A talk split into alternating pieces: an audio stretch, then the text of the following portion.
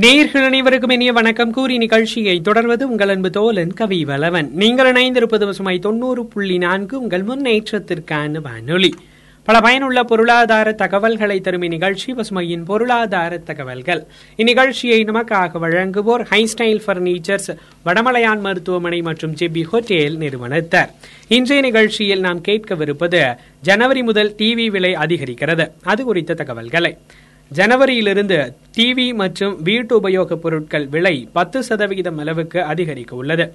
மூலப்பொருட்களான செம்பு அலுமினியம் மற்றும் உருக்கு போன்ற பொருட்களின் விலை அதிகரிப்பு மற்றும் சரக்கு போக்குவரத்திற்கான கட்டண உயர்வு ஆகிய காரணங்களால் LED TV fridge washing machine உள்ளிட்ட பொருட்களின் விலை ஜனவரி மாதத்திலிருந்து அதிகரிக்க உள்ளது.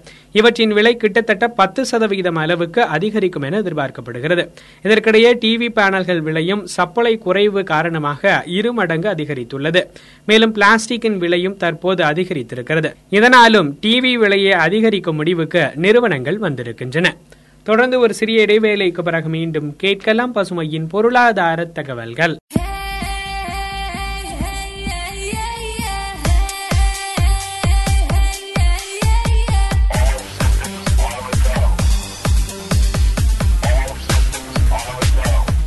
நீங்கள் இணைந்திருப்பது பசுமை தொண்ணூறு புள்ளி நான்கு. உங்கள் முன்னேற்றத்திற்கான வானொலி. பல பயனுள்ள பொருளாதார தகவல்களை தரும் இந்நிகழ்ச்சி பசுமையின் பொருளாதார தகவல்கள்.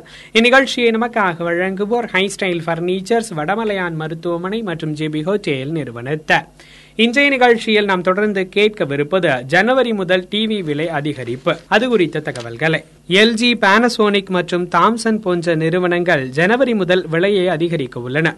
இருப்பினும் சோனி இன்னும் நிலைமையை பற்றி மறுபரிசீலனை செய்து வருகிறது. விலை உயர்வு குறித்து இதுவரை இந்நிறுவனம் எதுவும் தெரிவிக்கவில்லை. விலை உயர்வு குறித்து பல நிறுவனங்களின் அதிகாரிகள் தங்கள் கருத்துக்களை தெரிவித்து வருகின்றனர். பானசோனிக் இந்தியாவின் தலைமை செயல் அதிகாரி மணி சர்மா கூறிய கருத்துக்களிலிருந்து மூலப்பொருட்களின் விலை உயர்வு எங்கள் தயாரிப்புகளின் விலையையும் பாதிக்கிறது. எங்கள் தயாரிப்புகளின் விலை விரைவில் ஆறு முதல் ஏழு சதவிகிதம் அளவுக்கு அதிகரிக்கும் என எதிர்பார்க்கிறோம். அடுத்த நிதியாண்டின் முதல் காலாண்டில் பத்து முதல் பதினோரு சதவிகிதம் அளவுக்கு அதிகரிக்கும் எனவும் எதிர்பார்க்கலாம் என பானசோனிக் இந்தியாவின் தலைமை செயல் அதிகாரி மணிஷ் சர்மா தெரிவித்திருக்கிறார். தொடர்ந்து ஒரு சிறிய இடைவேளைக்கு பிறகு மீண்டும் கேட்கலாம் பசுமையின் பொருளாதார தகவல்கள்.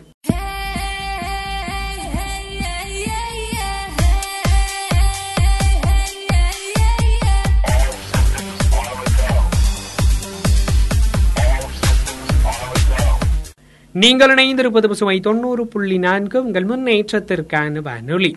பல பயனுள்ள பொருளாதார தகவல்களை தரும் இந்நிகழ்ச்சி பசுமையின் பொருளாதார தகவல்கள்.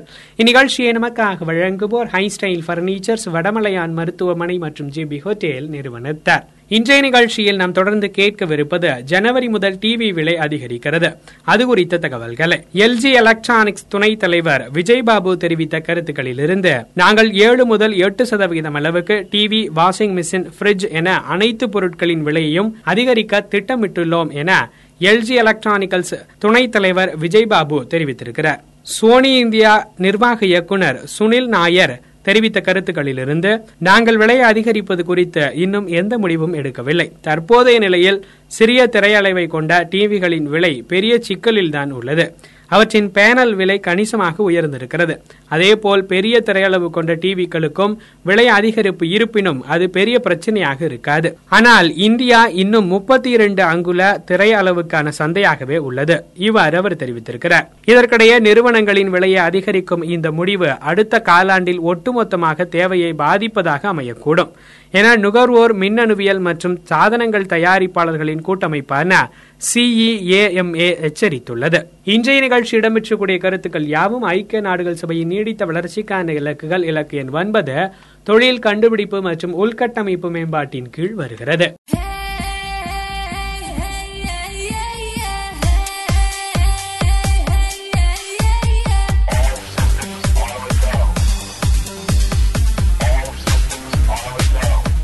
நீங்கள் இணைந்திருப்பது சுமை தொண்ணூறு புள்ளி நான்கு. உங்கள் முன்னேற்றத்திற்கான வானொலி. பல பயனுள்ள பொருளாதார தகவல்களை தரும் இந்நிகழ்ச்சி பசுமையின் பொருளாதார தகவல்கள். இன்றைய நிகழ்ச்சி இடம்பெற்றக்கூடிய கருத்துக்கள் யாவும் நேர்களுக்கு பயனுள்ளதாக அமைந்திருக்கும் என நம்புகிறோம். மற்றொரு நிகழ்ச்சியில் உங்களை சந்திக்கும் வரை உங்களிடமிருந்து விடைபெறுவது உங்கள் அன்பு தோலன் கவி வலவன். தொடர்ந்து இணைந்திருங்கள் பசுமை தொண்ணூறு புள்ளி நான்கு உங்கள் முன்னேற்றத்திற்கான வானொலி. இந்நிகழ்ச்சியை தொடர்ந்து நேயர்கள் கேட்டு பயன்பெறவிருக்கும் நிகழ்ச்சி பசுமையின் சிறப்பு பார்வை.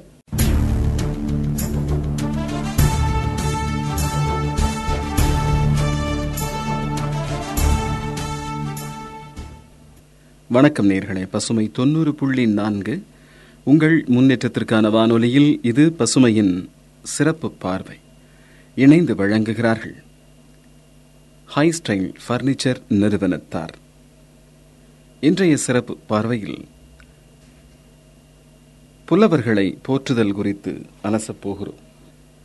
செங்கல்பட்டுக்கு கிழக்கே பாலாற்றங்கரையில் உள்ள ஊர் P V Kalathur P V Kalathur என்றால் பொன் விளைந்த களத்தூர் என்பது பொருள். கால வெள்ளத்தில் இந்த ஊர் தொல்நாகரிக சிறப்புகளும் இன்ன பிற ஒளிகளார்களும் துரைத்துவிட்டது. மகாபாரதத்தில் வரும் நளோபாக்கியானம் என்ற பகுதியை தேன் தமிழில் நளவென்பா என்று பாடிய புகழேந்தி புலவர் அவதரித்த மண்தான் பொன் விளைந்த களத்தூர். சடைச்சென்னல் பொன் விளைக்கும் தன்னாடு என்று இலக்கியங்கள் பேசும். நளவென்பா நானூற்று முப்பத்தொரு செய்யுள்களை கொண்டது. இரண்டாம் குலோத்துங்க சோழன் வாழ்ந்த பனிரெண்டாம் நூற்றாண்டில் வாழ்ந்தவர் புகழேந்தி புலவர் துளுவ வேளாளர் மரபினர் வைணவ நெறியாளர். இவரது சமகால புலவரான ஒட்டக்கூத்தரும் இவரும் போட்டி போட்டுக் கொண்டு தமிழன்னைக்கு தத்தம் நூல் வகையால் அணி சேர்த்தனர். வெண்பாவிற் புகழேந்தி என்று பாராட்ட பெற்றவர். இவரின் பெருமையையோ இவர் பிறந்த ஊரின் சிறப்பையோ அறிந்தவர் இன்றைய நாளில் இவ்வூரில் எவரும் இலர். ஆனால் எல்லா ஊர்களைப் போலவே ஊரின் நடுவில் பல கட்சிகளின் கொடிகள் உயரப் பறக்கின்றன. புகழேந்தி புலவரின் சமகால புலவரான ஒட்டக்கூத்தர் தக்கையாக பரணி பாடிய பெரும் புலவர். இவர் திருச்சிராப்பள்ளிக்கு அருகில் உள்ள திருவெரும்பூரில் சைவ மரபில் செங்குந்தர் பிரிவில் பிறந்தவர். இவர் விக்ரம சோழன் குலோத்துங்கன் ராஜராஜன் என்ற மூன்று மன்னர்கள் பேரிலும் உலா பாடிய கவிஞர். இவரின் நாவன்மைக்கு கூத்தனூரில் கோயில் கொண்டுள்ள கலைமகளின் அருளே என்று அவரது வரலாறு பேசும். இவர்தம் சமூக மக்களின் வேண்டுகோளை ஏற்று அவர்களின் வீரதீர செயல்களை சிறப்பித்து ஈட்டி எழுபது என்ற நூலை படைத்தார். இவரது நினைவாக தாராசுரம் கோயில் முன்பாக ஒரு மண்டபம் இருக்கிறது. ஆனால் இவர் தோன்றிய திருவெரும்பூரில் இன்று வரை இவரை எவருக்கும் தெரிய நியாயமில்லை. தொழிற்சாலைகள் பல்கி பெருகி உள்ள நகராக அது மாறியுள்ளது. ஆனால் தஞ்சை மாவட்டத்தில் உள்ளோர் தத்தம் மழலைகளுக்கு கூத்தனூர் சென்று ஒட்டக்கூத்தருக்கு கவிபாடும் ஆற்றல் அருளிய கலைமகளின் அருள் பெற சரஸ்வதி பூஜையின் போது கல்வி பயிற்சி கொடுக்கின்றனர். ஒட்டக்கூத்தரின் சமகால புலவரான ஜெயங்கொண்டார் யாத்தது கலிங்கத்து பரணி. இந்நூலை தென்தமிழ் தெய்வப் பரணி என்று புகழ்ந்துள்ளார் ஒட்டக்கூத்தர். முதலாம் குலோத்துங்க சோழனின் அமைச்சரும் படைத்தலைவருமான கருணாகர தொண்டைவான் வடகலிங்க மன்னன் அனந்தவர்மனை போரில் வென்ற வரலாற்றை விரிவாக பேசுவதுதான் கலிங்கத்து பரணி. இது கலித்தாழ் இசையார் பாடப்பெற்றது. இதில் ஐநூற்று தொன்னூற்று ஒன்பது தாழிசைகள் உள்ளன. பரணி என்பது தமிழில் வழங்கும் தொன்னூற்றாறு வகை பிரபந்தங்களில் ஒன்று. இதனை பாடிய ஜெயங்கொண்டார் தீபங்குடியில் பிறந்தவர். தமிழ் நாவலர் சரிதையின் நூற்று பதினேழாவது பாடலால் இவர் தோன்றிய ஊர் கொரடாச்சேரியை அடுத்துள்ள தீபங்குடியே என்றனர் வரலாற்றாளர்கள். இவ்வூரிலும் புகழாய்ந்த தண்டமிழ் புலவர் வாழ்ந்திருந்தார் என்பதற்கு கடுகளவேனும் சாட்சி இல்லை ஒரு பாடலுக்கு பிறகு பசுமையின் சிறப்பு பார்வை தொடரும்.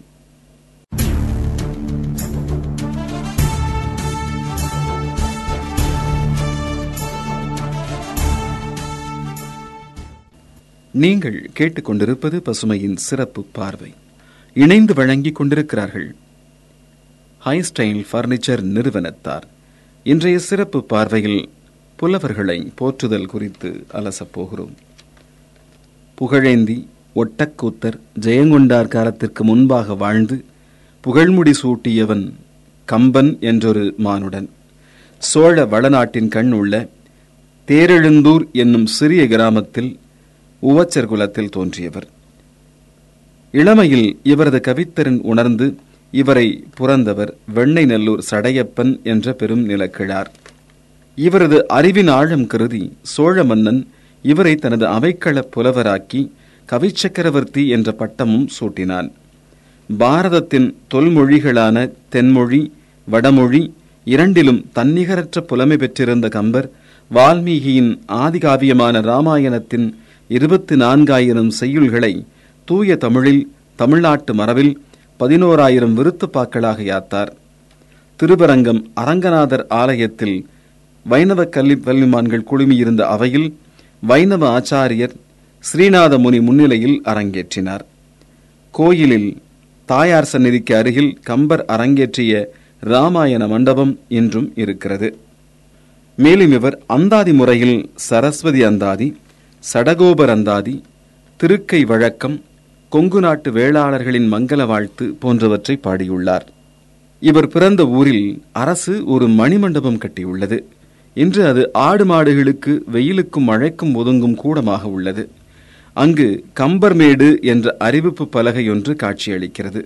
புல் பூண்டு புதர் தழை தொங்கியுள்ளன. மேல்நாட்டில் வாழ்ந்த கவிஞர்களை எப்படி அரசும் மக்களும் வாழ்த்தி மகிழ்ந்து போற்றுகிறார்கள் என்பதை நினைந்தும் நம் நாட்டில் வாழ்ந்த புலவர்களின் பெருமை உணராத வாழும் நம்மீது நமக்கே சீற்றம் ஏற்படுகிறது. மேலும் ஒரு பாடலுக்கு பிறகு பசுமையின் சிறப்பு பார்வை தொடரும்.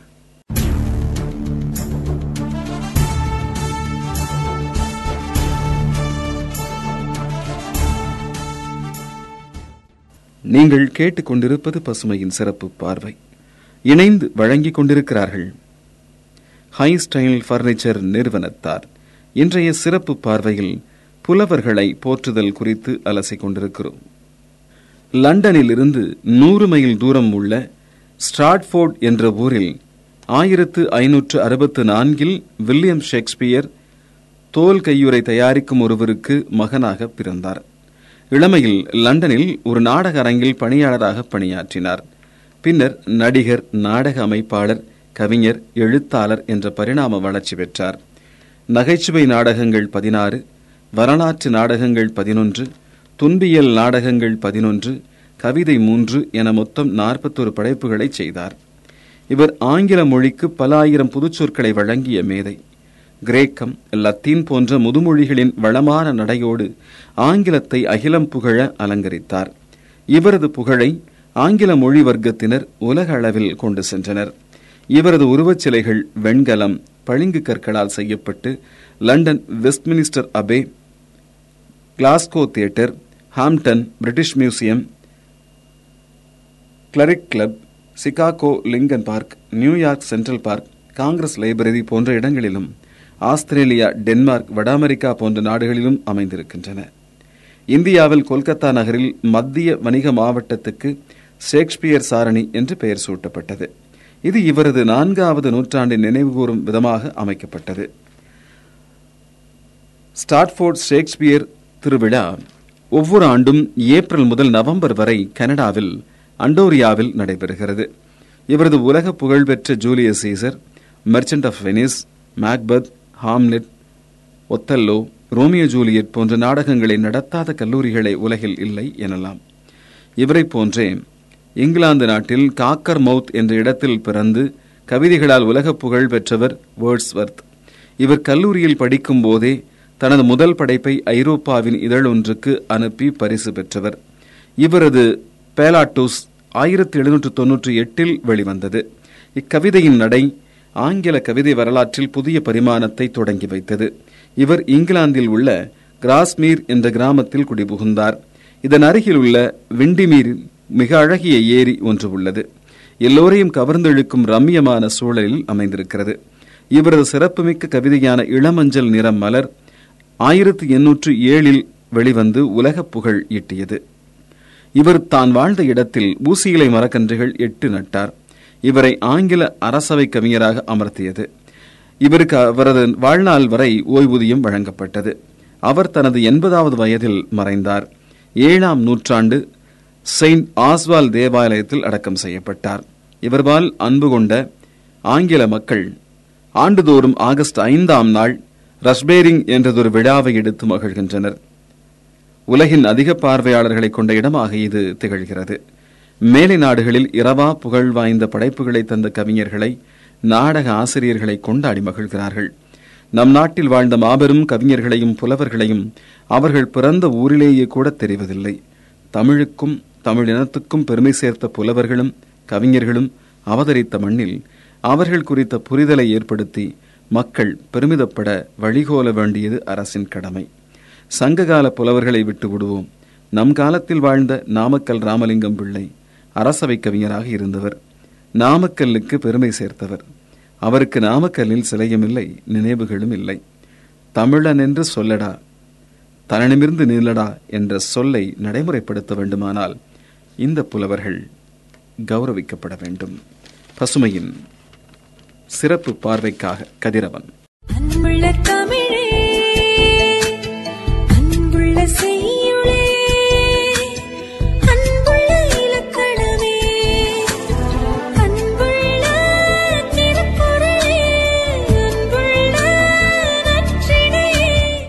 வாசிப்பை நேசிக்கும் உங்கள் அனைவருக்கும் இனிய வணக்கம். கூறி நிகழ்ச்சியை தொடர்வது உங்கள் அன்பு தோலன் கவி வலவன் நீங்கள் இணைந்திருப்பது சுமை தொண்ணூறு புள்ளி நான்கு உங்கள் முன்னேற்றத்திற்கான வானொலி.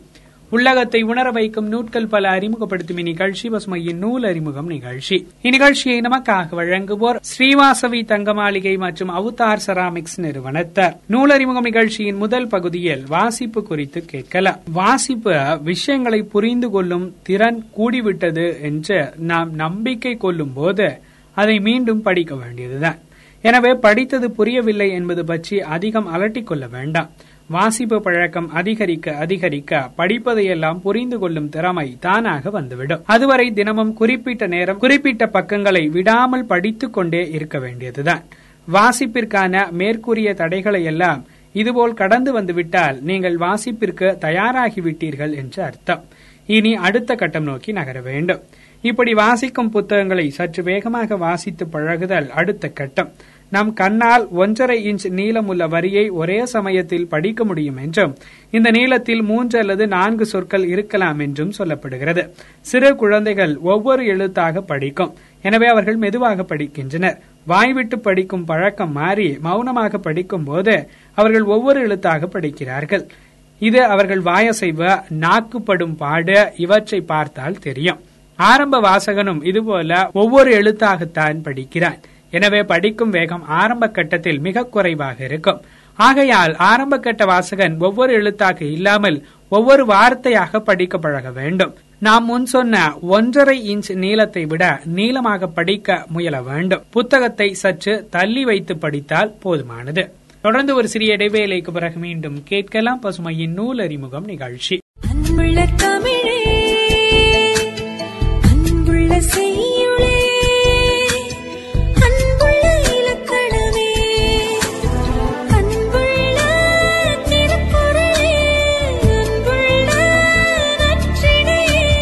நீங்கள் இணைந்திருப்பது பசுமை தொண்ணூறு புள்ளி நான்கு உங்கள் முன்னேற்றத்திற்கான வானொலி. உள்ளகத்தை உணர வைக்கும் நூட்கள் பல அறிமுகப்படுத்தும் இந்நிகழ்ச்சி பசுமையின் நூல் அறிமுகம் நிகழ்ச்சி. இந்நிகழ்ச்சியை நமக்காக வழங்குவோர் ஸ்ரீவாசவி தங்க மாளிகை மற்றும் அவுதார் செராமிக்ஸ் நிறுவனத்தார் நூல் அறிமுகம் நிகழ்ச்சியின் இந்த பகுதியிலும் நூட்கள் குறித்து கேட்கலாம். இந்த பகுதிக்கான நூல் கதை சொல்லி கே எஸ் ஆர் குறிப்புகள். ஆசிரியர் கே எஸ் ராதாகிருஷ்ணன் அவர்கள். கதை சொல்லி இலக்கிய இதழின் இணை ஆசிரியரான நூலாசிரியர் அதில் எழுதிய குறிப்புகளின் தொகுப்பாக சில கட்டுரைகள் தொகுப்பாக இந்நூல் மலர்ந்திருக்கிறது. ஆயிரத்தி எண்ணூற்று ஐம்பத்தி ஏழாம் ஆண்டு சிப்பாய் புரட்சி பற்றிய கட்டுரை. ஆயிரத்தி எண்ணூற்று ஒன்பதாம் ஆண்டு குமரி மாவட்ட சாஸ்தா கோவில் விலையில் பிறந்த முதுக்குட்டி ஸ்ரீ வைகுந்தரானது திருவிதாங்கூர் மன்னர் மற்றும் மேல்சாதி ஆதிக்கத்திற்கு எதிராக போராடியதை பற்றி கோரும் வைகுந்தசாமி பக்தி இயக்கம். ஆயிரத்தி தொள்ளாயிரத்து முப்பத்தி ஒன்பதில் மதுரை மீனாட்சியம்மன் கோவிலுக்குள் வைத்தியநாத ஐயர் தலைமையில் நடந்த ஒடுக்கப்பட்டோர் ஆலய பிரவேசம் பற்றிய கட்டுரைகள் வைகை நதியின் கிளை நதியாக இருந்த கிருதுமால் நதி இன்று சாக்கடையாக மாறிப்போன அவலத்தை குறிப்பிடும் குறிப்பு என பல வரலாறுகள் இந்த நூலில் இடம்பெற்றிருக்கின்றன.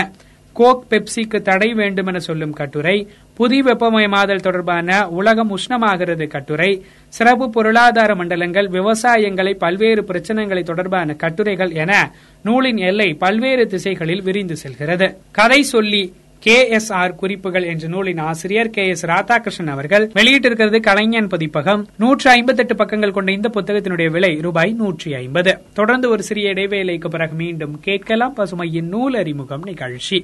அன்புள்ள தமிழே அன்புள்ள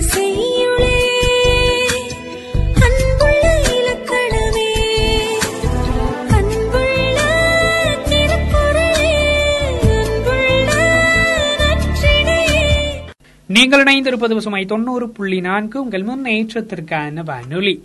உள்ளகத்தை உணர வைக்கும் நூட்கள் பல அறிமுகப்படுத்தும் பசுமையின் நூல் அறிமுகம் நிகழ்ச்சி. இந்நிகழ்ச்சியை நமக்காக வழங்குவோர் ஸ்ரீவாசவி தங்க மாளிகை மற்றும் அவுதார் செராமிக்ஸ் நிறுவனத்தார்.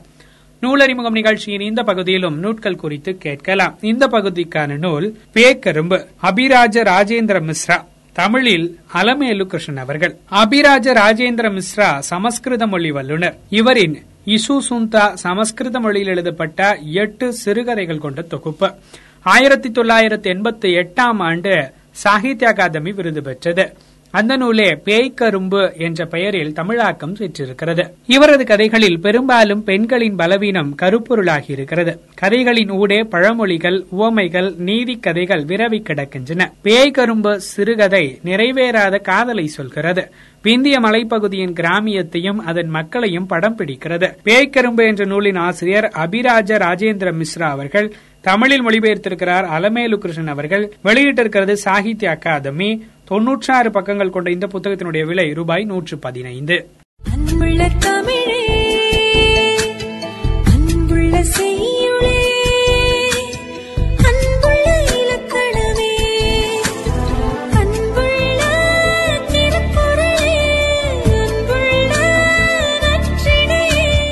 நீங்கள் இணைந்திருப்பது பசுமை தொண்ணூறு புள்ளி நான்கு உங்கள் முன்னேற்றத்திற்கான வானொலி.